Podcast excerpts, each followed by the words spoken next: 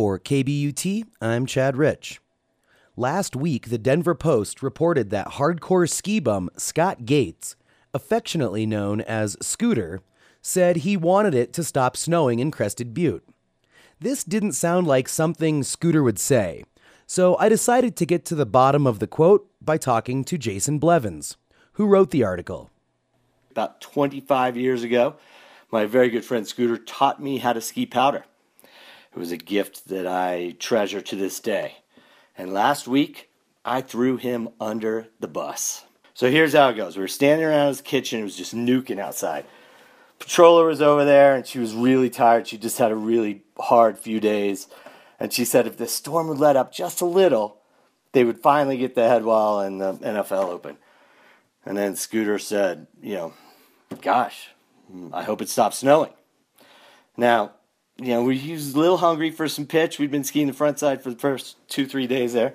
And he really wanted just a break so Patrol could catch up. I guarantee you he'd never said those words in his 24, 25 years up there in Crested Butte and Irwin. But when he said it, we, we all just kind of stopped. I mean, this this is the biggest powder pig in the valley. You know, Crested Butte Soul Skier has built a life around slashing powder.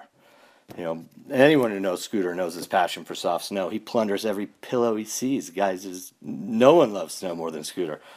I mean, that endless kind of drive and searching and sniffing out of new fallen snow, it's inspired me and probably countless others to dig for one more lap and relish that one feathery turn and the day of billy goating through hardpack and just celebrate every flake that falls. But that part of the story didn't make the Denver Post. That context that Scooter is the powder chasing soul skier, master of spreading snowy stoke, did not make the newspaper.